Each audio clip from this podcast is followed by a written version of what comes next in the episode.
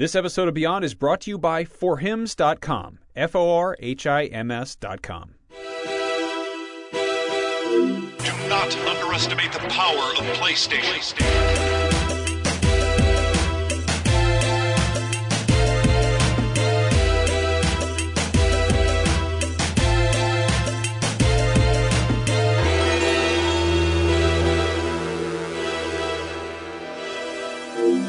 Beyond. Beyond. Beyond. Beyond. Yes. Beyond. Beyond. That was lovely. Thank you. That was so really good. We much. Yeah. tied and then we lapsed, but then we got back. Yeah. It always works out in the end. Casey Thanks helped. to It was it was a good time. I didn't really know what I was doing, so You just say that It's all about Glad teamwork. Yeah. Say the name of the show until people get so mad that they stop listening to it. Yes, perfect. And Or hopefully they- you never will. Yeah. Because my name is Jonathan Dornbush. I am your host for Beyond episode 544. And boy, do we have a lot to talk about today. I am joined by Casey DeFreitas Hello. and Brian Altano. Thanks for having me. Thank you guys for being on. Uh, there is a lot to talk about because the pre E3 onslaught of news never stops. Uh, new previews, new news. We're going to be talking about this week Call of Duty Black Ops 4. They finally revealed it. We finally found out a lot more about it. Also, Battlefield 5 or V, depending on how you want to say it. news is on the way. Uh, also, Kingdom Hearts 3 is a real game that I have played. It is finally happening. I am so excited. And you can hear more about that soon later on. He We're really all- is excited. You, he's wearing the pin. Did I'm you get wearing the pin at the pin. event. Yeah, we got. Uh, no, this is from the Kingdom Hearts 1.5 plus 2.5 remix collection HD. Collector's edition? Yes, sort of. Yeah, it's it's a great pin. I'm sorry, Brian. We're going to say a lot of titles you don't know. Yeah, and that's fine. That's fine. I love ridiculous video game titles. That's what I'm here for. Wonderful. We're also going to be talking about many other Ubisoft titles. Speaking of some funny titles, and we're also going to be talking about uh, some sad news with the Vita as things take a downward turn for it, but it still lives. The Vita still has a Vita. But first, Call of Duty. Call of Duty. Ops 4. Yeah. It's real. It is a thing. They're getting rid of the that uh, campaign. Say goodbye to that. Yeah. That is Somewhat. weird. So, Yes. what do you mean by somewhat? So they they're getting rid of the traditional campaign as we know it, where you play through a story that is very orchestrated, and much like an action blockbuster. Mm-hmm. But then they are moving toward a series of solo missions or missions that can be played solo, focusing on all the different specialists who are the multiplayer characters you can play as. And each of them will be set between Black Ops two and three, and give you a little bit of behind the scenes knowledge of who these characters are, and also how to play them better, things like that. So there'll be these Okay. sort of like one off capsule episodes, but they're not doing a full campaign anymore. Okay. Okay. Yeah. Yeah. And it sounds like that'll make you a better player in multiplayer, which is what most people play Call of Duty for. I guess so. Yeah. I mean, I. I'll put it this way. This sucks. Can I just flat out say that? Sure. This sucks. Yeah. Like, I mean, this is the first of all, um, Call of Duty. Whether or not you're into that franchise, um, has sort of a long-standing connection with having a strong single-player campaign, bringing in AAA talent, um, and delivering something that's somewhere between three and six hours, and it's cinematic and has great set pieces and over the top. The reality is, is not a lot of people play those things. So many people don't even touch it. Nobody, yeah, exactly. Um, as someone who really enjoyed those things for the most part, uh, selfishly, like I also kind of stopped playing them, so I see where this is coming from. Sure. I, I want that to persist. I want those to keep going because this is the best selling video game of the year, year after year. We'll see what happens this year, but it was last year, right? This is one of the Yeah. best selling video game franchises ever made. And so when this franchise goes, we don't want a single player anymore, it makes me worried that others will follow Yeah. and that we will lose we'll lose a part of that. Um, then again, this is a PlayStation show. God of War is the best selling PlayStation first party game in PlayStation history or mm-hmm. fastest selling. So there's room for that. You look at the sales of games like Tomb Raider and Uncharted, Breath of the Wild, Horizon. Yeah. These are single player games. They sell really well. There will always be a market for those things, I believe. That said, I don't like seeing it removed from a package like this. Mm. So, yeah, it sucks. It sucks. Yeah. I, I very much get the, at least on a monetary sense, of putting the time and investment into this campaign that may be great. It may be this awesome, amazing summer blockbuster esque thing, but if it's not being played by even the majority of the audience, probably 50 to 60% may not even see the thing all the way through. Why spend all that money? Why spend all this time? And I get that. Like the reality of it is, mm-hmm. especially when people put so much time into the multiplayer. Can they tell if if players Yeah. have Yeah. Yeah, Absolutely, Okay. yeah. Yeah, there's um there's ways to track via trophies, via uh, achievements. Yeah. Um, And I'm sure they see a certain Steam as well. amount of data that we don't see, obviously, behind the Yeah, scenes. So they can course. probably tell if someone's never even hit the new game on Mm-hmm. a campaign. It was one of our biggest stories a couple years ago. Was David Cage did a speech at GDC, and David Cage makes single player games. Um, you know everything Quantic Dreams has ever put out, and he talked about Heavy Rain and the completion stats for that, and how it had some of the higher completion stats than you know most single player games do. Uh, I've long ar- argued with Call of Duty because I feel like it's got this sort of identity crisis in that they do put a single player game in there, um, and it's really well made for the for the most part. And I know there's a lot of people like that's it's become over like probably the last five ten years, Call of Duty's become this kind of industry whipping boy, you know, this black sheep, where people are like. Um, oh, it's the same thing every year, and it sucks, and it's this and it's that, and it's. I don't necessarily feel that way. They also there's accusations that IGN overrates it every year We give it a 10 every year. which which we've fact. literally Every year. never done Yeah, once no. um, to point that out.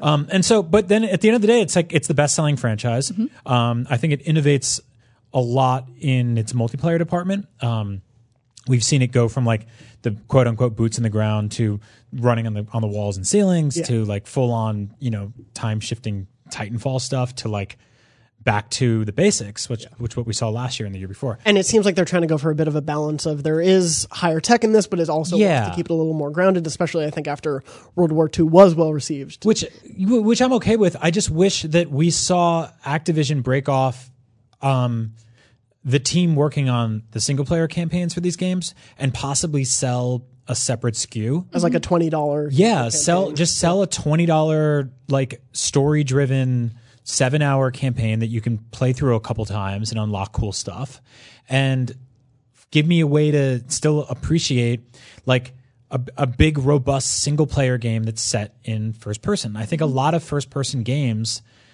with single player campaigns kind of get like ignored. I mean, Yeah. all the games we just listed are all third person, right? Yeah. Yeah, it's Um, it's hard to say in the last few years. I mean, a thing like we praised a lot of Titanfall 2 and its Yeah. single player campaign, but you don't. Re- it obviously didn't do as well in the sales as Yep. compared to Battlefield and Call of Duty. You've got stuff like Doom. You've got Wolfenstein. Yeah. Bioshock obviously is long dormant in, in this in this in this day and age. But I, I I think that like it's a good. I mean, I'm I'm a guy that grew up playing like you know stuff like GoldenEye and Perfect Dark, which you know didn't have the greatest stories, but I appreciated their single player campaigns.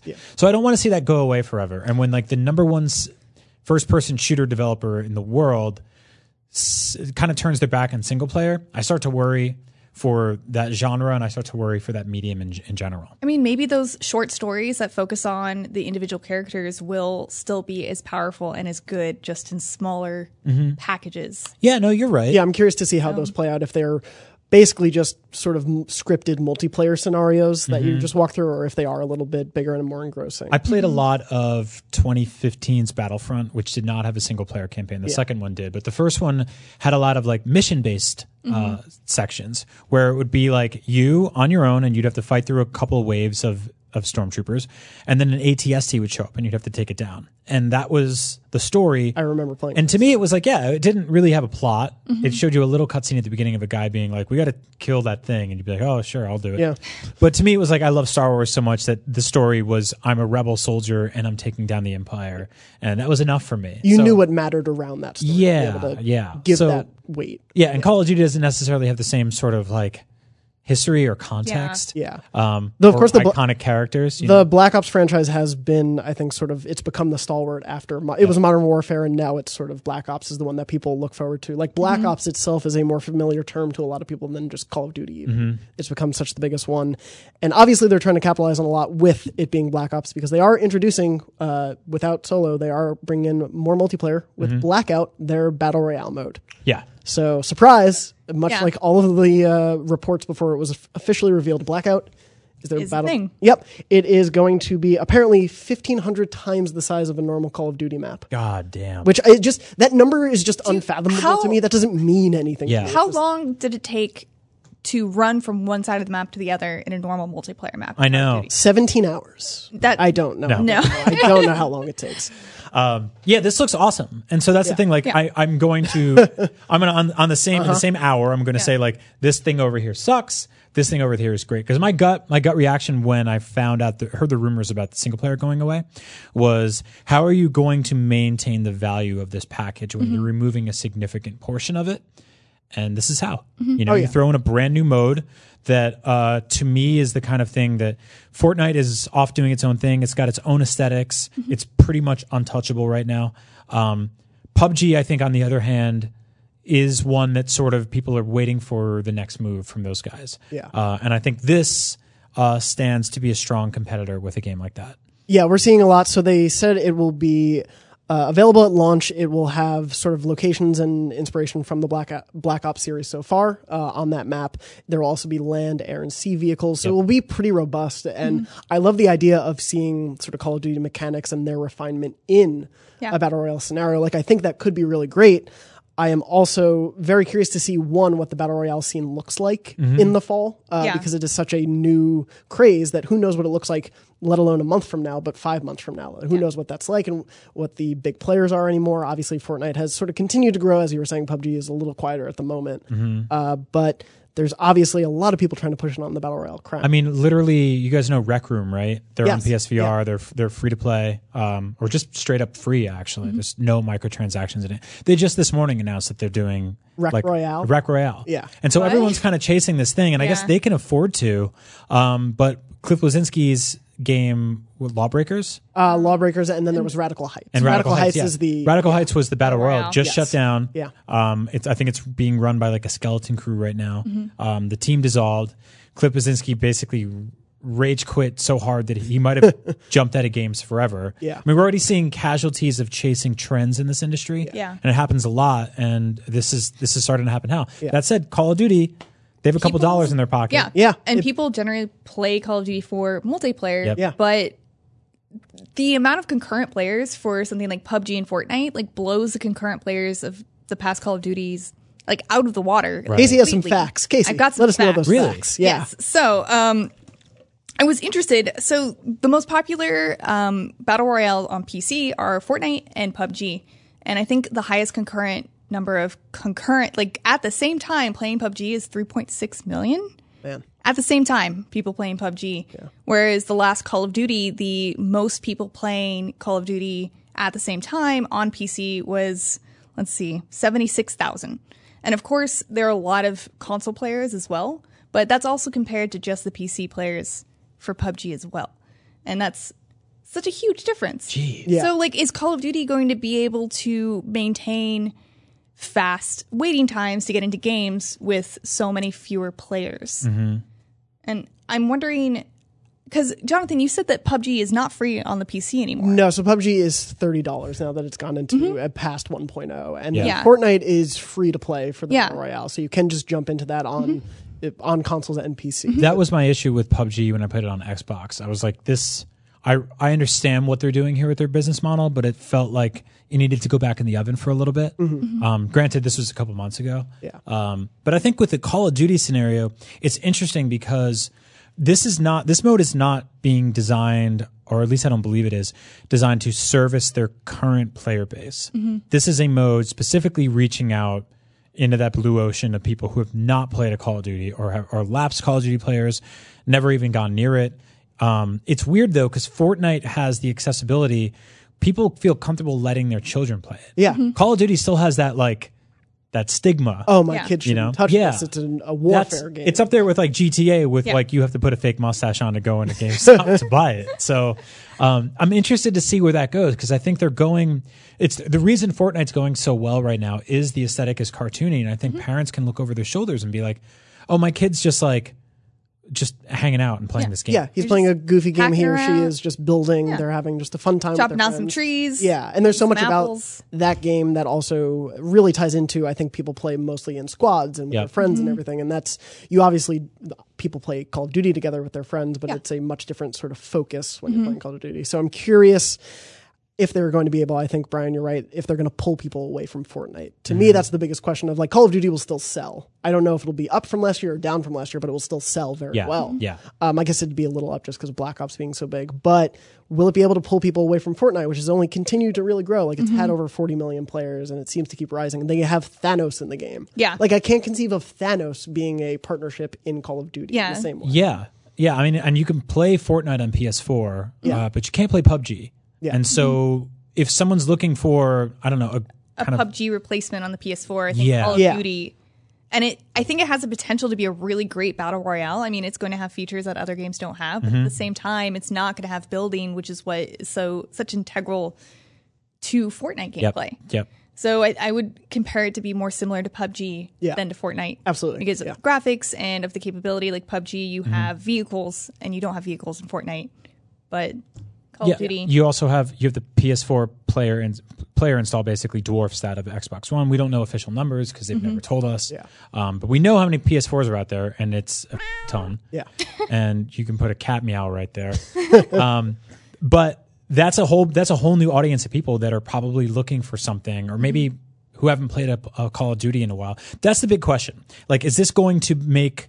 Is this going to get people to buy a Call of Duty game for the first time? Who haven't. Who haven't? Yeah. Or who haven't bought one in a long time? Like people like me who are like, I respect the hell out of Call of Duty multiplayer. I don't mess with it myself because it's like, it feels like it feels like it's like a, a movie on to like the seventh sequel now that I'm not caught up on. Yeah. You know, it's like when people wa- go in to watch like The Last Jedi and it's their first Star Wars movie and they're like, who's, who's the wizard?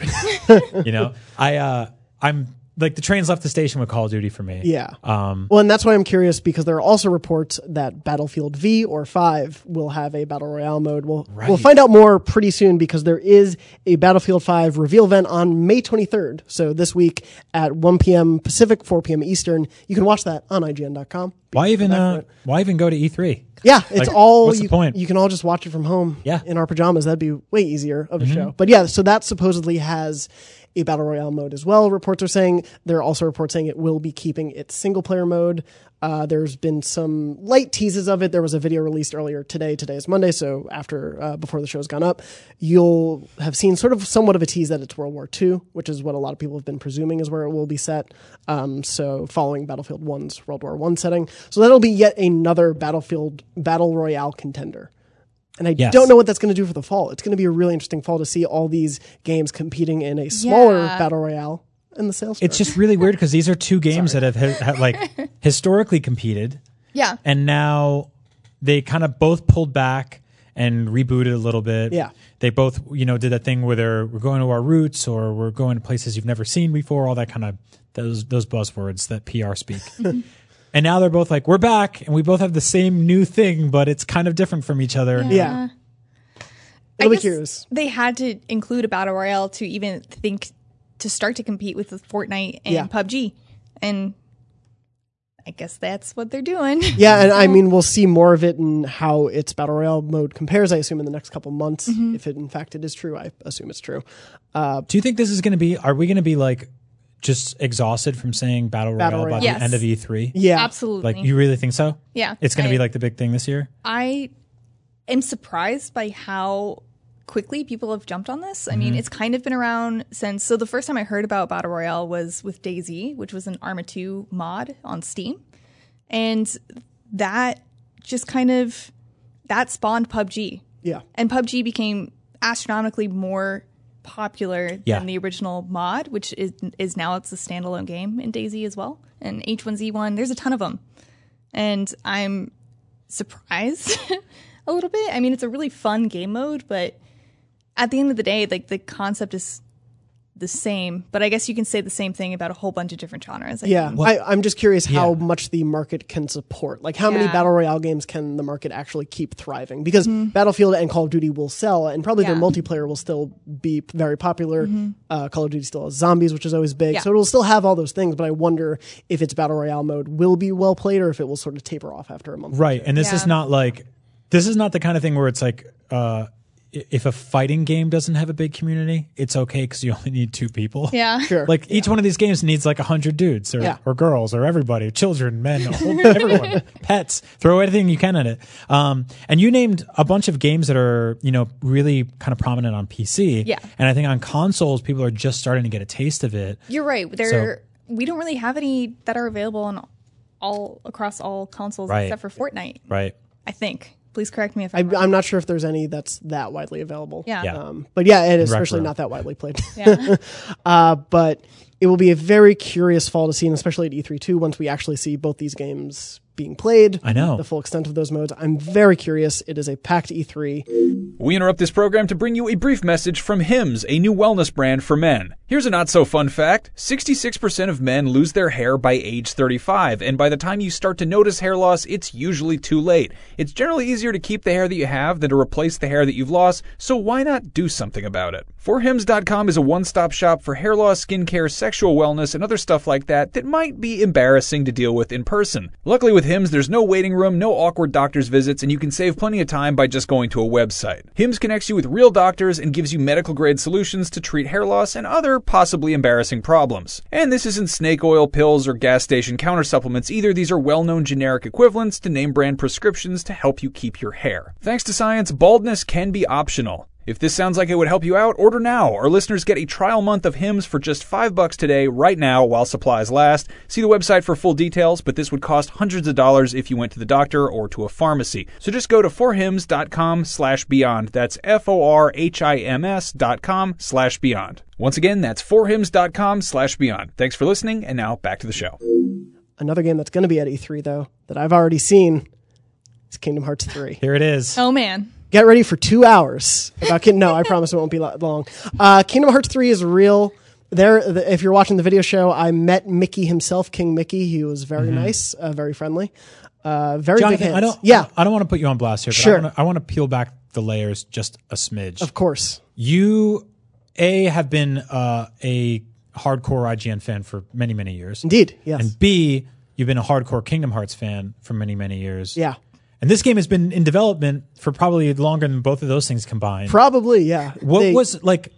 Was this is this surreal? it was it's the weirdest moment I've had in my professional career. Yeah. Regardless. Like it was I sat at the system playing the game and it's on the screen, like the the startup screen. And for a second I had this thought of like Am I just going to wake up right now? Is this gonna, is, is this not going to be real, or is it just going to go to black and there's going to be a problem with the demo and they have to cancel this event? Like, how will it prevent me from actually playing Kingdom Hearts three? Because, like you were saying, like I've been fol- Kingdom Hearts has been one of like the f- stalwarts of my love in gaming, Right. uh, Since and so is IGN. So to be here at IGN previewing Kingdom Hearts was this very weird full circle sort of thing for me, and it was thankfully very fun.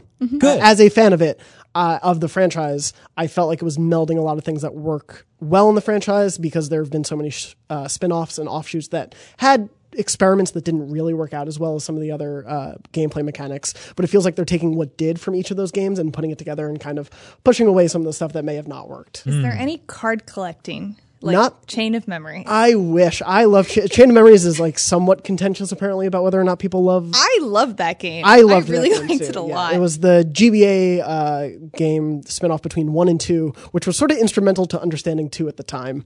So you know that's fun. Those two games you that could collect cards and like make a deck.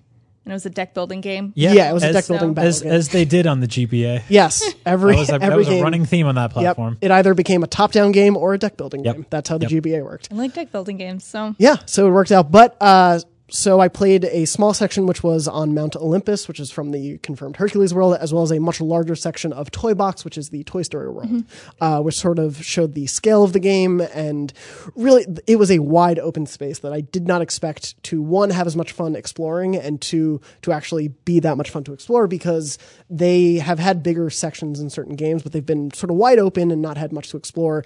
This game had, at least in the demo, had treasures hidden all the way at the top of this like five story toy store. It had stuff hidden in nooks and crannies that you can completely miss if you just followed the story. Oh wow. Um, so that that was very happy to see, and knowing that it was sort of like a vertical slice version of it, and they were very much limiting the items that I saw and sort of the customization and all those things. There's probably more in that world that will be in the full game that I didn't get to see. I would assume. Wow. Um, and then the Olympus battle was just a very short sliver of Uh, you're attacking the Rock Titan uh, from Hercules. You run up essentially the side of a mountain uh, and you fight its feet at first because that is all you can hit when you're that small compared Yeah. to this giant Titan.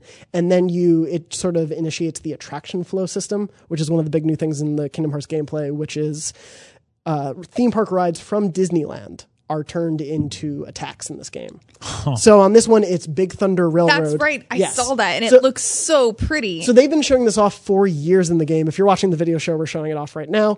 It is this really cool approximation of the Big Thunder Mountain Railroad, and you're zooming around the Rock Titan, and occasionally it will slow down. You'll have to uh, narrow your focus at one of its arms or one of its heads to knock its health down. And then at the end, it does this amazing final killing move, which completely decimates it. But one of my favorite things is this is contextual to this boss fight. Wow. So you'll see that Sora has to jump over the Rock Titan's arm because it can't, uh, he can't fit below it. It, it just takes really smart.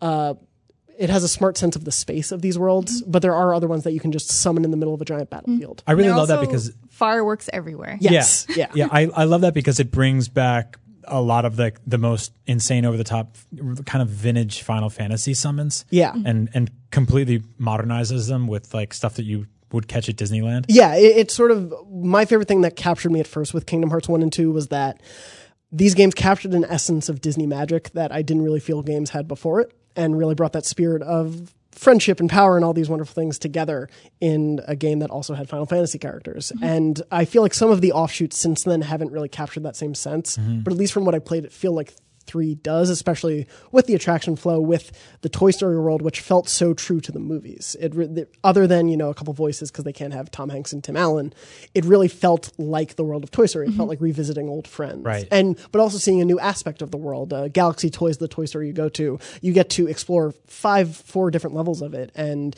they do really cool stuff that are Easter eggs both to the movie and to other aspects of the Kingdom Hearts universe. So there is a toy stand in there that has Dissidia Final Fantasy toys, and they're all the summons from Final Fantasy, and it's just one of the standees is just all these toys. So it's like Odin and Bahamut are toys that you can see in the Toy Story world. That's really cool. So they're doing. It seems like they're doing a lot to smartly blend the two different aspects of their universe into one. Are you, um is the combat more complicated than like Kingdom Hearts 1 and 2? Yes. It sounds like there's a lot more to it. Yeah, so you have your basic uh, Keyblade attacks, you have magic, you have the attraction flow. Your Keyblade can transform into different um, different types of weapons depending on which world you're in or which Keyblade you're using. Uh, so you have those. You have the uh, team up attacks with different enemies, both or different uh, party members, excuse me, both Donald Goofy as well as uh, world appropriate characters. So there is a lot going on, and that's one of my concerns is that there's just so much. I don't know how much the game is actually going to make you want to use all these, or if you can just easily hack and slash your way through. There are also summons, which have been in the game before, but they're these summons are so much prettier and feel so much more involved in the world. There's they revealed Wreck It Ralph as a summon, uh, and there's an Ariel summon. So you can, as you, if you're watching the footage, you can see me going around with one of the transformations. So my Keyblade became a hammer, which became a drill, and they all have their own different special attacks. They all have their different like timed events for attacks. There's a lot going on, and so I can't imagine coming to this game and jumping into it and not just hacking and slashing your way through. Ryan McCaffrey, um, one of our editors, also played this game for Judges Week E3, and he said he enjoyed it as someone who hasn't played Kingdom Hearts before, but he was also like, I just was attacking everything just with the Keyblade. Right. Why feel the need? And obviously, the demo was easier than the full Yeah. game will Sure. probably be. But that is one of my concerns: is whether or not you need to use all these things, or you can just go around. So you're are you working on an article of like how the battle system works? Yes. So uh, we're going to do a few breakdowns on the battle system because there's just so much going on that it, you almost want just a refresher course on the things that they're integrating into the game from previous games, as well as all these new the transformations, some of the new summons, all that stuff. We will be having that stuff up on IGN the next couple weeks, so look forward to that. I may lose sleep over it, but it'll be worth it. Uh, Um, but yeah, there's a lot going on with this combat. But I had a lot of fun playing it, like getting used to it. And each world, God, there's so much to talk about in this Yeah. game. Sorry to everyone who's just hearing my voice for 20 minutes. Uh, you basically, in each world, will have its own sort of gimmick. In the Toy Story world, it's these giant gigas, which are these robotic toys that you're fighting, but you can also jump into them and pilot them. That's Right. And then it becomes like a first person mech game. What? And there, That rules. there are three different ones. They each have their own special attack. They all can fly. So you can fly from like, the bottom floor of this toy store all the way to the top on them. Uh, it's a really cool integration of these ideas. I'm curious to see what the other world gimmicks will be. Uh, but these were great. There's also, again, if you're watching the footage, Wreck It Ralph is a summon. Yeah, so I wanted to ask you about him. So he Yeah. brings in like sensibilities and icons from the game that he's from, which is Fix It Felix. Yes. Which is like his weird off brand kind of Donkey Kong style game. Yeah. Although the actual game itself is way different. It's about uh, Felix fixing glass and then Wreck It Ralph breaking Just it. breaks Yeah. it all. you know, Yeah. makes sense. Uh, and also Felix fixes the glass with a hammer, which makes even less sense. Yeah, that's not how glass It's a works. magic hammer. And so you can bring him in and then yeah. And then you'll do you get access to like his world? Like will we get to see his like his level? Like so there's a limited amount of time you have with each summon, and they all have their own attacks. Ariel's, which we saw in the demo as well, for example, she can jump in and out of whatever surface you're on. So it's very funny to see Ariel diving into pavement and jumping out and attacking enemies, and then she can summon a whirlwind sort of water, a tornado. right. Uh, Ralph can he brings building blocks in which stun enemies, and then you can smash them to hurt them all. We don't really see, other than in at least what I played, beyond their summon intro, which takes a part of their world and brings it into this world. We don't see how you get these summons. So in past Kingdom Hearts games, summons were a mix of like completing a world. For example, like you completed Agrabah in the first Kingdom Hearts game, and then Genie became a summon for you. Right. But sometimes you just received them for other uh, tasks that you completed and other sort of side quests things. So I don't think this necessarily says, hey, there's a Wreck It Ralph world or there's a Little Mermaid world. It would be weird to announce that this way. Yeah. Um, Atlantica has been in the games before and was much maligned in Kingdom Hearts 2 because it was a musical only level. Uh, so I don't think there will be an Atlantica world. We may see some more of Wreck It Ralph. Like, I don't know how he becomes part of the game. And that was the one thing about the demo that I'm very curious to play more of is there was no pause menu. I didn't get to see how upgrades work, your abilities, if you can customize Sora because you could customize Aqua in Kingdom Hearts 0.2, a fragmentary Oh, so you, tr- you tried to go into the menus and stuff too. Oh yeah, I at every point in the game I just would keep pressing pause just to see if I could maybe trick it. I do Yeah. that. At, I Yeah. do that at like every demo, and people Yeah. get people get very worried. Or like I'll hit the home button and be like, "What else you got on here? What yeah, other games?" yeah. I was um, very curious if I could find something, but there was nothing that showed me anything more about how fleshed out these things are. So mm-hmm. the le- the RPG aspects of the game I still don't know about. The Wreck It Ralph world would sort of be that'd be like if a genie asks you for a wish and you're like, "I want ten more wishes." Yeah. because the Wreck It Ralph world is effectively a hub to like Halo. All Yeah. these other worlds, yeah, which is why I feel like there's probably not a Wreck It Ralph world. Yeah, Maybe um, Sugar Rush. that would be really cool. yeah, That- yeah, totally. That's where most of that movie took place. Yeah. I could see them even doing sort of like a racing mini game based on Ralph, just to integrate in there. But uh, yeah, I'm not sure because they've really said their focus is making these worlds really big and really fleshed out rather than having more worlds. They'd rather have refined open worlds. Like the Tangled world will include towns that have dozens of NPCs walking around, which is not something Kingdom Hearts has ever really done before to that scale. Yeah. Um, that so that's sort of the focus for that world. Hercules, obviously, we've seen both Mount Olympus and the mountain itself, like in the Earth world version. So I'm curious to see how they keep adapting these worlds and how many worlds are left. It's sort of unclear how many more there are to reveal. So we're definitely getting a frozen world, right? That's what everyone It thinks. has to happen. But when you have Tangled, I just don't see how the world can be that different from it. Yeah. uh, is my thing. Like I'd rather Frozen be saved as sort of a summon or maybe Mm-hmm. a subsection of a world or something like that. I, I feel like that property is just so huge. It would be Yeah. a really big selling point to Yeah. a huge demographic of young girls That's that otherwise might not be interested. Well, that's why we absolutely think they will probably put a Frozen World in, just because of how big it is. Like you can't mm-hmm. deny how big it is, and they've also one of the interesting things about three is that they've really been focusing on new Disney. Yeah. there's almost nothing from the classic eras of Disney in the same way that there were in older games. Mm-hmm. the The world focus has been Tangled, Big Hero 6 mm-hmm. Toy Story is probably the oldest thing in there, and obviously Toy Story is still around. Hercules. Uh, Hercules, yeah, Hercules would probably be. Uh, I think that f- first Toy Story maybe came out earlier. Um, Oh. But both those are the earliest things, and Hercules has kind of been a core pillar of Kingdom Hearts since the beginning, so I could see why that's still in there. But otherwise, it's been such this focus on the new stuff. I'm curious how much they'll dip into the vault. It's interesting because you don't really see them. Like Disney doesn't necessarily publicly address Hercules often. Yeah. outside of this franchise. Which bums me out because I love Hercules. no, it's awesome. Yeah, yeah, it's great. It's what I think probably mm, the one I think is the most underrated of that era. Yep. So it's it's nice to see it so front and center in the Kingdom Hearts games. Um, but yeah, we actually a few people from the group asked a couple questions. oh, cool. um, from facebook.com slash groups slash podcast beyond. you can go to that URL and you will find a wonderful community of podca- of Beyond listeners. Uh, they have asked some wonderful Kingdom Hearts questions. You guys I will. want to check in on some Let's see. case? From Logan Powell, how much of a difference is there in gameplay between Kingdom Hearts 2 and Kingdom Hearts 3? I know they are graphically miles away from each other, but the gameplay seemed nearly identical except for attraction flow and keyblade changes, along with the implementation of shot locks slash motion flow from Birth by Sleep slash 3D. Any of that make sense to you, Brian? All of it, you want yeah. you want to answer that one?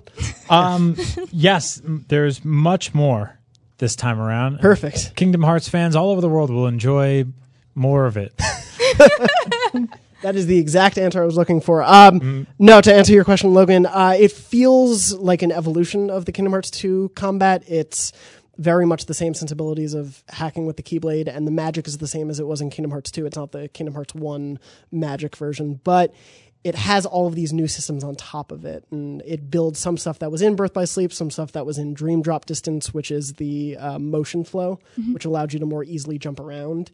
In Dream Drop Distance, it meant you can literally just ping pong off of any surface and hop around. This one's more if you see like a shiny surface, you can run up it, even if it's vertical, or you can run along it horizontally, which makes for a lot of cool combat scenarios. Right. Um, again, my only big worry is just will there be enough there to incentivize you to actually use all of it, or can you just kind of run along the ground and attack? My hope is that it does incentivize you, and I had a lot of fun. I played through the demo about two or three times. Uh, by the second or third time, I really got the hang of employing all of them at once and making it made it much more fun to be able to use everything. Um, but yeah, Did they tell you to stop? yeah. After a while, they were like, "Hey, we gotta we gotta let other people in here Yeah. play this game," and I was like, "Can I just take this home?" I got kicked out of a preview event too before. For So playing too I understand. much? Really?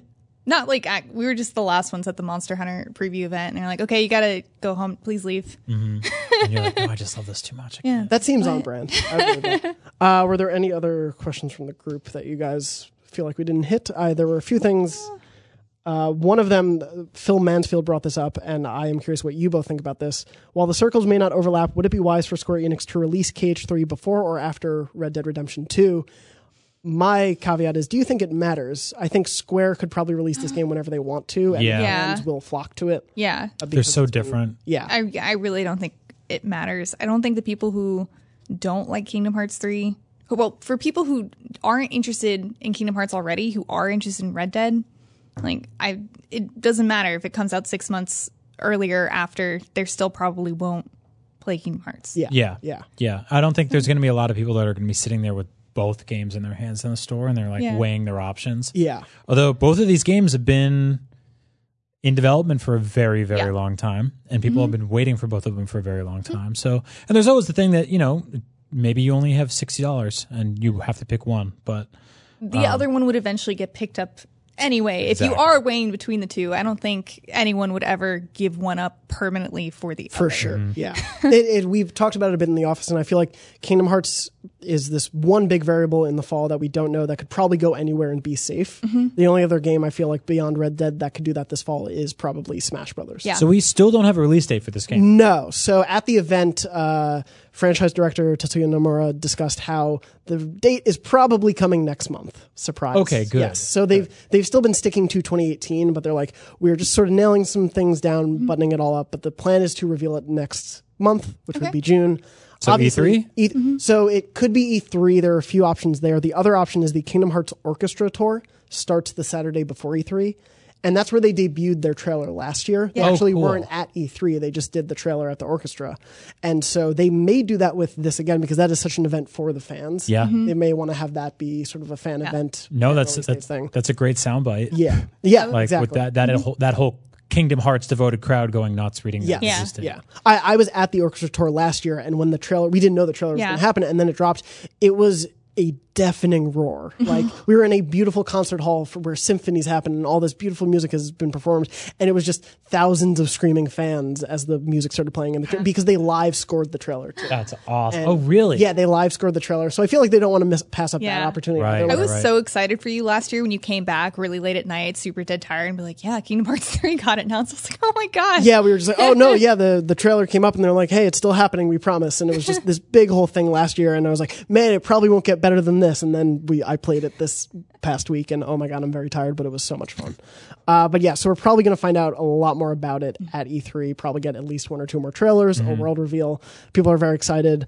Uh, Casey, I know you're excited, but you also uh, feel like there may have been an issue with Kingdom Hearts that you need to address. Yes. So, for those of you who watch uh, Kind of Funny Games Daily last Friday, Which you should go check those boys out. I um, was talking about Jonathan's preview and how he mentioned uh, Xehanort, and I pronounce his name Xehanort. And I am really sorry. I have not played the game in more than 10 years. I did not remember how to pronounce that guy's name. And I also mentioned a like the first teaser of what I thought was Kingdom Hearts 3 had the field of Keyblades, the Keyblade graveyard. And that was actually for Birth by Sleep. I was just recalling me in when I was 15 years old, how 15 year old me reacted when I saw that teaser at the end of Kingdom Hearts 2, and I assumed it was for Kingdom Hearts 3. And uh, that's what I remembered. I remembered my 15 year old assumption and not. I, am shocked. Uh, Casey, I wanted to take the opportunity I'm to say we've appreciated your work at IGN, uh, but uh, You've had a we- good run. Yes, that I'm run not is gone. IGN's Kingdom Hearts expert. Jonathan Dornbush is. I apologize. well, the fans at least were really nice to you about it all, right? And I'm sure you had a wonderful weekend. And no, Yeah, hey, hey, uh, Kingdom Hearts fans, how's it going? I'm Jonathan. I know you guys have felt that Kingdom Hearts has not had the best coverage on IGN over the years. I can't speak for its coverage before me. I would say we have tried to do our best to make this coverage great. Occasionally, we mispronounce the made up names. I'm sorry. It happens. We still really like the games. We're still really looking forward to three. I think by the conversation we just had, it's hard to deny that I am very excited for this game. But Go to Jonathan for all of your Kingdom Hearts coverage. Yes, if you, if you want to direct any hate, direct it at me because my preview is up on IGN.com. You can watch Rory Powers' preview, uh, video preview that went alongside it. It's really great. He and I also did a conversation. You can see 10 minutes of off screen gameplay on the site. We have a lot of Kingdom Hearts 3 coverage. We'll have more coming. If you want to get into Kingdom Hearts and are not sure where to start, Miranda Sanchez and I have a conversation about where to start with Kingdom Hearts. Spoilers, the answer is Kingdom Hearts 1. It's the first game. And luckily, there are a bunch of collections of all of the games available on the PS4, right? Yes, uh, PS4 about. has a collection 1.5 plus 2.5, which is basically everything you need to play besides 2.8. But well, you, you can get there eventually. Trust me, I promise. Uh, and then 1.5 and 2.5 are individually available on PlayStation 3. So there's a lot of Kingdom Hearts to catch up on. I realize it's a lot. If you like the game, please continue following our coverage. If you don't, sometimes we'll mispronounce names. It happens. what was it? Xehanort? Is Xehanort, yeah, that the right way or the wrong way? yeah. No, you the got it right. Yeah, congrats. Sweet. I love the Kingdom Hearts. Uh, so if, if I can stretch this, Kingdom Hearts Birth by Sleep was one of the better uh, offshoots of the games. It came out on the PlayStation Vita a few years ago. Uh, it did come out physically and digitally. If it were coming out next year, it would not be able to come out physically because Sony has confirmed it is ending. Birth by Sleep originally came on the PSP, and PSP. then was re-released on the Vita. No, No, no, okay. no. It's just been on PS4. You- oh, okay. Yeah, is the re-release. It's okay, Casey. Don't direct any hate at her. I'm sorry. Don't don't do it. Uh, but Vita physical cartridge production is ending. Um, confirmed to both IGN and previously Kotaku. Uh, Sony has said it is ending car production by the close of fiscal year 2018, although digital distribution of games will still continue. Sony's 2018 fiscal year ends March 31st, 2019, and game developers who want physical cartridges on Vita need to sort of put in the application for it, I think, by June. Oh, wow. June. So yeah, uh, this sort of aspect of Vita is dying off, um, but you can still digitally get games, games that have already been announced. Uh, Stardew Valley is finally coming to Vita on May 22nd, which I know a lot of people have been looking out for. And the Japanese release dates of Persona 5 Dancing Star Night and Persona 3 Dancing Moon Night have already been revealed. We're hoping to get a Western release date soon. I would hope at E3. So there are still big Vita games coming from big franchises that we love. But yes, what, those- how do you guys feel about this? Are those Persona games coming out on any other console? I want to say there are PS4 versions of some of them, but I could be wrong. Andrew, don't hate me. Yeah, Barrett, Barrett from the control booth is saying yes, or he's just dancing along to the music. Either is fine with me. Uh, but yeah, so those games, I believe one or two of them, one of them or both of them are coming to PS4. Um, but these are sort of the biggest games that we know coming to Vita. Obviously, there will still be smaller indie titles coming Yeah. to digital, but essentially, do we see this as sort of like the curtain closing on Vita's bigger games? yeah. Yes. Yes, because these I would say the Persona games are probably the last big game. I was going to try to sugarcoat it. Yes. Sure, yeah. Um, that said, this system had a great run, and I think this happened later than any of us thought it would because Yeah. we started theorizing about stuff like this two or three years ago.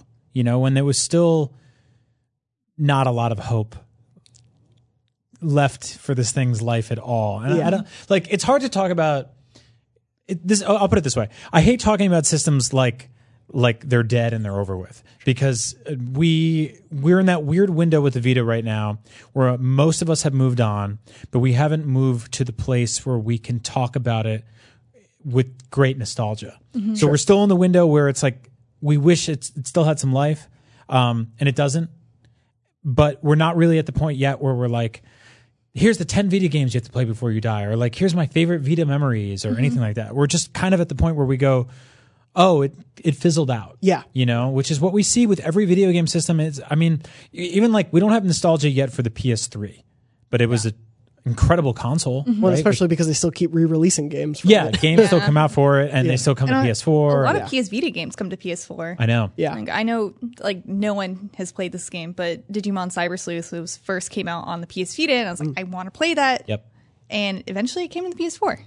Mm-hmm. So I think a lot of really good games that came out on the Vita also came out on the PS4. I found second lives. yeah. And you look at I don't know, you look at stuff like if if you've been following video games for a long time, which I assume you have if you're watching or listening to the show, you look at stuff like the Dreamcast and you look at stuff like the N64, which historically and statistically did not you know tear the industry down sales wise. They they were not they were not the kind of things that like blew open the doors and everyone was like I have to have these systems. The 64 wasn't? No, it No, wasn't. no, and No. neither was the GameCube. I mean, the GameCube was not that big a seller, but No. boy, do I look back on that thing fondly. Yeah. So many people of my generation do. It's that thing of so many people think of the GameCube and have amazing memories of that thing. But at the time, it was like, oh yeah, the GameCube is barely selling. Yeah, the 64 next to stuff like the Super Nintendo and the NES and the PlayStation, especially the, those contemporaries, um, sold a, f- a fraction.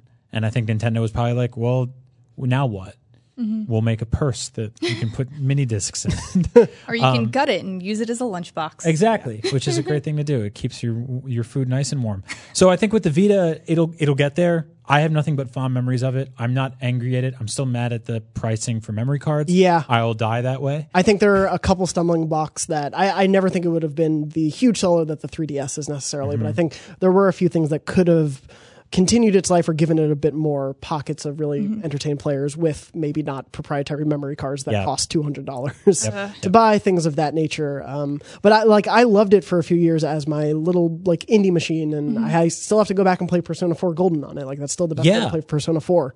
No, I, mm-hmm. I honestly like you, the memory card thing specifically held me back from buying more games digitally. Yeah.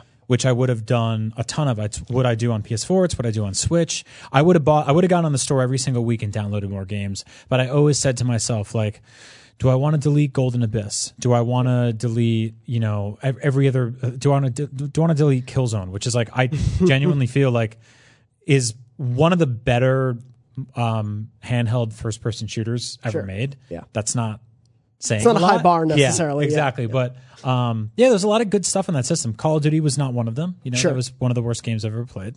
That was an easy one to make the decision about deleting. Yeah. But every if every single week I was like, I want to add more games and I can't, and I had to go digitally. I see why some people built up a physical collection of games. Yeah. And so it bums me out to see that door close because if you are a collector of video game systems um, and their games, physical is the way to go because the servers don't get shut down or like save files don't get deleted, stuff like that. You can just kind of have stuff there.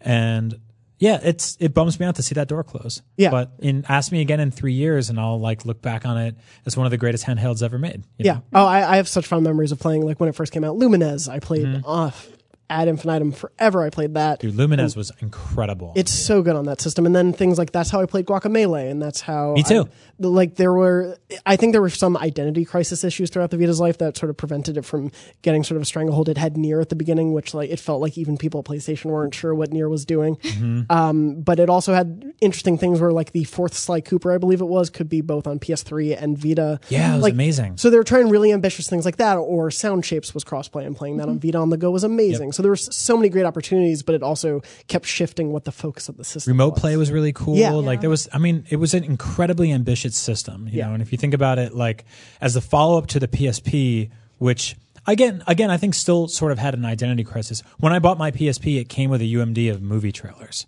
So right, off the bat, yeah. I was like, "What are you trying to get me to do on this thing?" That's right. You could buy movies for the PSP. Yeah. I Yep. forgot that Yep. that was a thing. UMDs. entirely. I remember Yep. like Blockbuster had them for a good couple months before Mm-hmm. it realized it wasn't worth it. Yeah, Yeah. yeah, and those, yeah, those Yeah. things, those things died hand in hand.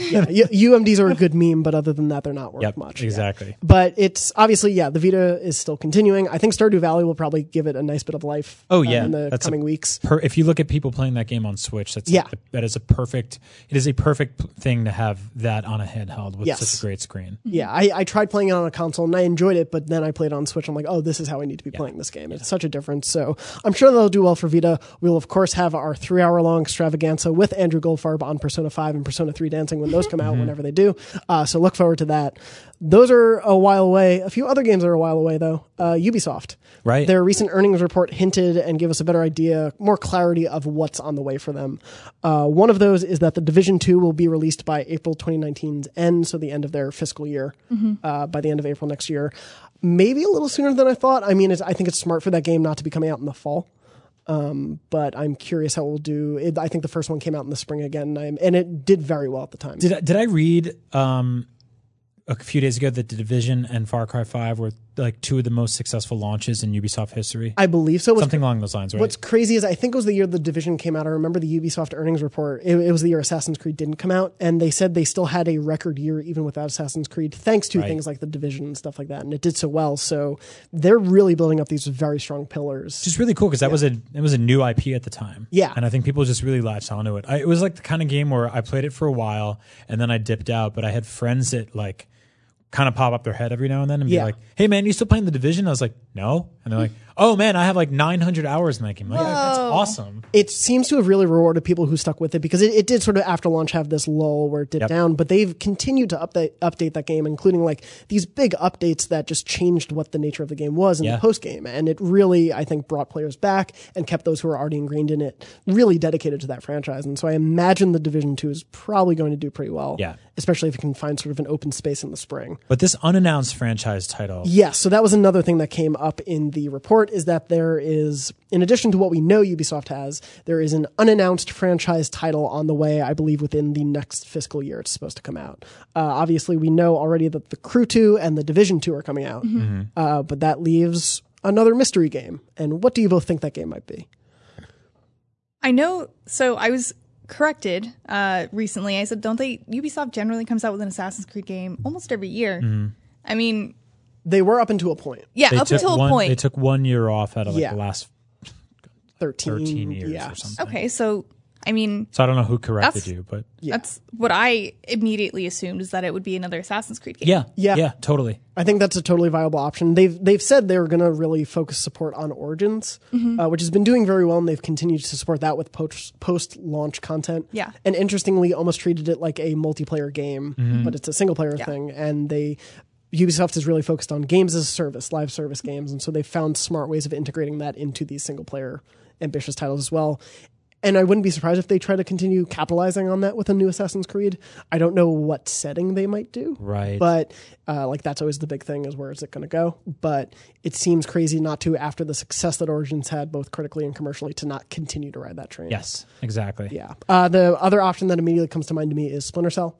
Really? Yeah, just because it you know it was in the that Walmart leak, which whether or not you want to say that's credible or not, that's beside the point. There have been all I these little hints. missed that. there have been all these little hints that Splinter Cell is coming back. There's been a lot of Sam Fishers. Yeah, he appeared in uh, Ghost Recon Wildlands and some DLC. There have just been all these little teases that they have not forgotten about Splinter Cell. Um, My my kind of like pie in the sky options for this one would be number one, a Watch Dogs that's set in modern day New York City that would be because that would be awesome. Yeah.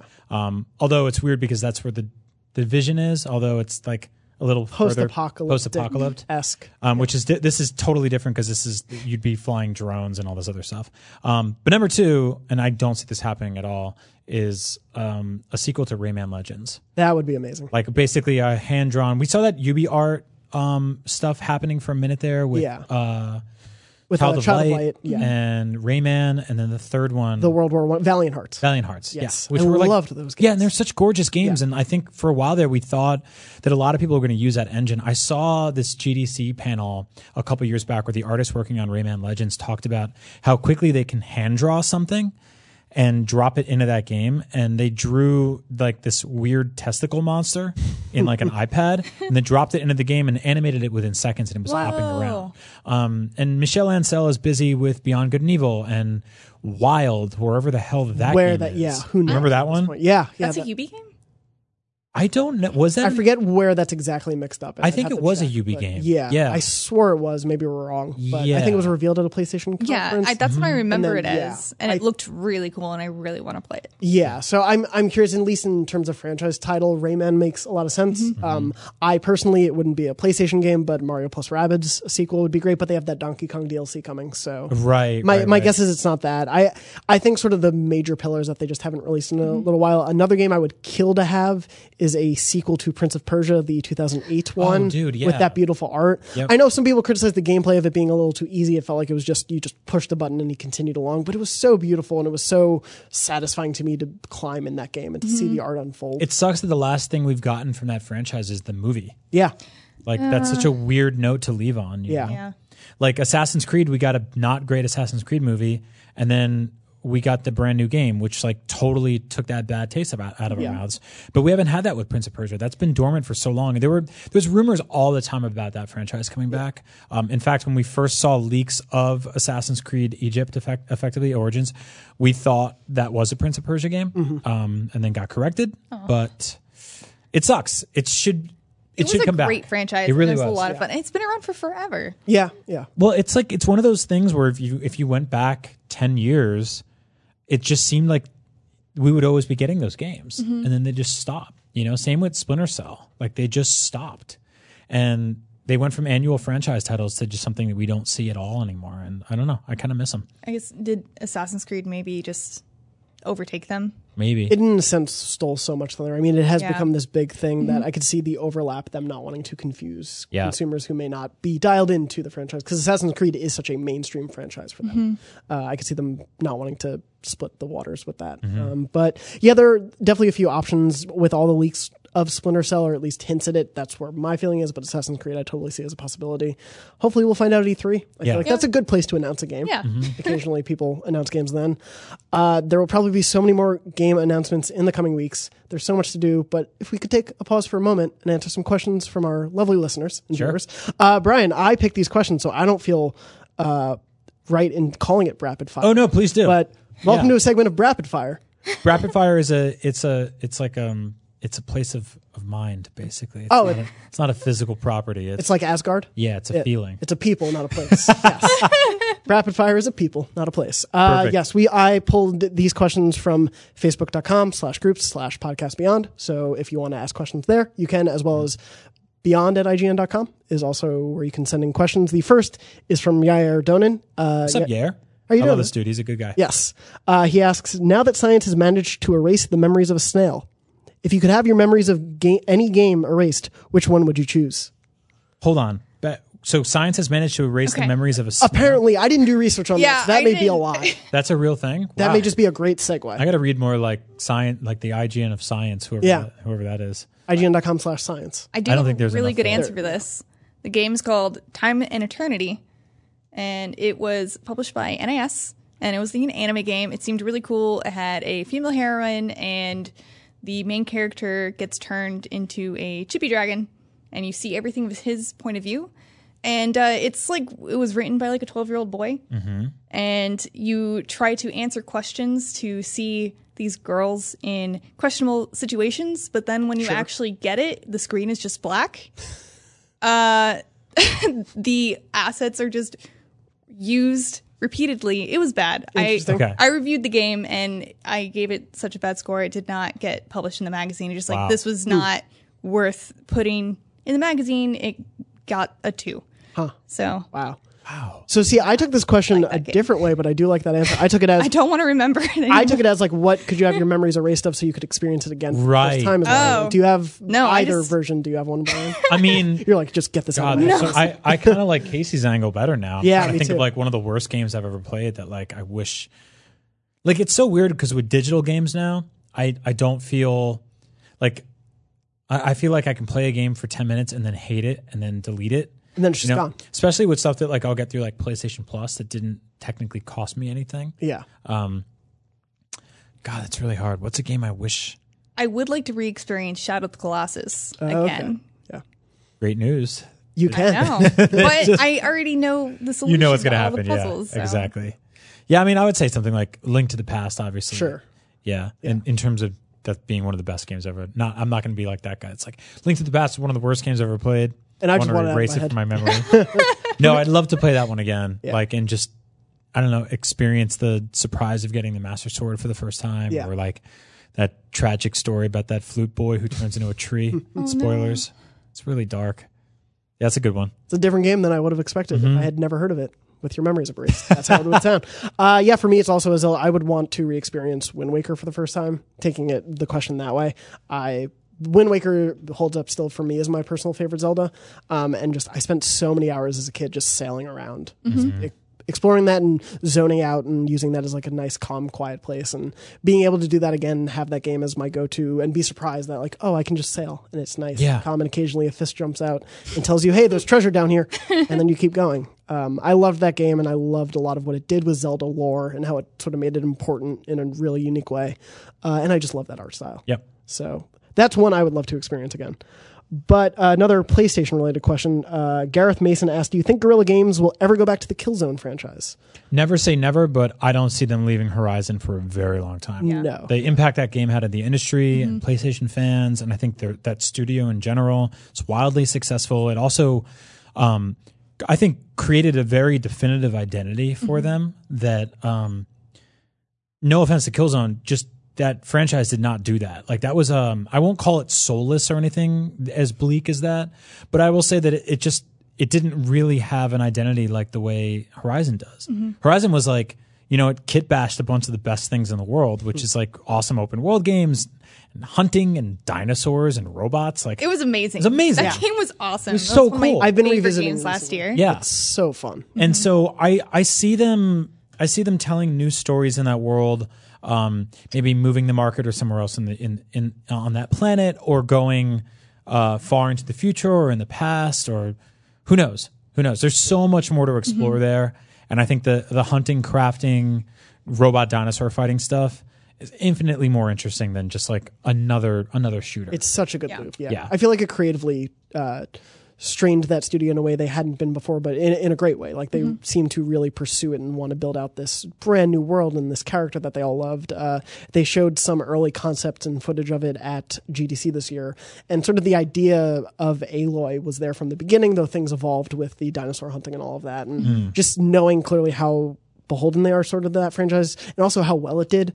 Yeah, right now horizon is the obvious place to go to. Yeah, um, I also think just on a a studio note, I would assume assume seeing how studios act, like they like to creatively move on to new projects and test out new ideas. And you, something like Insomniac, they went back to Ratchet. Uh, there was a unique opportunity to, but you don't see them going back to Ratchet for five games now, or Right. for Resistance. You don't see them going back to Spyro in the same way. So I think as a, a studio moves on, they continue to find something that works. I wouldn't see why they would go back anytime soon. I think they um, Horizon as a franchise tests their uh, their ability to sort of conquer the, the the technical specs of a console as well. I mean the like it really got, let them flex their creativity in terms of like I don't know like playing the the Frozen Wild stuff where you step on snow and it leaves a footprint. Like in like a game, every video game that has snow is like, oh, you can leave footprints, and you're like, oh, that's nice. This game like felt that I spent like ten minutes just running around in the snow, like like a kid. Um, and I think that's something that they're really good at doing. And I think I don't know, you can't even really see your feet in most Killzone games. So, like, yeah, I, I think they're gonna they're gonna go with this for a while. It's gonna, especially on the PlayStation Five, PlayStation Six, just whatever those things look like. Sure. Yeah. Last but not least, kind of funny's Joey Noelle asks on a scale Hey. of one to ten, How badly do you want to see a sequel to the Disney Channel original movie, aka a DCOM, Brink? Joey knows what kind of audience she is asking this question to because I love Brink. Not as much as Holes. No, no, but Holes that's is a not better film. It's not a DCOM though. Is it not? no, that was released in theaters. What? Yeah, Yeah. Holes was a theatrically released Shia LaBeouf starring film. God, you're right. Yeah. Brink, meanwhile, is the DCOM classic about uh, inline skating racing Mm-hmm. uh, and the hard, tough nature that comes with it and the friendships that are tested. I mean, I definitely want to see a motocross sequel before Yes. I saw a Brink sequel. I want to see where that girl went with her motocross career. Probably did well, I would assume. I think she did okay. Yeah, she probably did okay. Uh, I would I would happily take if they tried to revive. Br- Disney's been really interested in reviving things. Mm-hmm. I hope they revive Brink. Make it a video game too, just to tie it back to the show we're actually on. Sure. Beyond, which is about video games. I'm down with that. yeah, I would take an inline skating game. Brink two. That feels Back like to the brink. Speaking of things we haven't gotten in a very long time, that's the thing we don't really see much of anymore. Extreme sports games. Extreme sports games, Yeah. inline skating video games. Yeah, Aren't aren't we getting one this year? an extreme sports game. Yeah. What about the? Isn't the crew as like? Kind of. somewhat to the extent, or are you? There's also Steep, which Okay. recently was probably the closest thing we had to it. Mm-hmm. But they're- the stalwarts that were like Tony Hawk and the SSX Mm, yeah, yeah, yeah. franchise, Mm-hmm. we don't really see those as much anymore. And they tried reviving Tricky. SSX. Tricky is so good. Yeah. That's a Uh, look forward to a retrospective on Tricky at some point. We'll do that. Uh, anyway, You make all these promises. You better. You have. To I know I've I've now. established so many shows on this show. You don't need sleep. It's a big problem. No, it's fine. I'll I'll film all these tonight at two Yep. a.m. Uh, Brian, Casey, Yeah. thank you so much for joining me on this. Thank episode. you. This Thank was you for great. having us. Yes. Uh, this is Beyond episode 544. Obviously, if you're watching on IGN.com, thank you for watching there. We are also on so many other platforms. You may be watching on YouTube.com slash IGN Beyond. Uh, if you are watching there, please subscribe and uh, you will be able to get a notification every time there's a new episode. So be sure to do that. You may also be listening on iTunes, Stitcher, other podcast services around the world. Please rate, review, subscribe. We really appreciate it. It helps so much tremendously to get the word out, or just tell a friend. Just tell a friend you love the show. And that's how I found it a friend. That's true. Tell a friend. We're all Yes. friends here. Uh, of course, you can also find us. You can find us on IGN.com. You can also find us on Twitter. Brian, where can people find you? I'm at Agent Bizzle. And Casey, where can people find you? I'm at Shiny KCD. And I am at JM Dornbush. That is beyond episode 544. Thank you so much for joining us. I'm sorry for all the Kingdom Hearts. There will be more. Don't apologize. Never for what you apologize. love. Beyond Beyond. Beyond. Brink.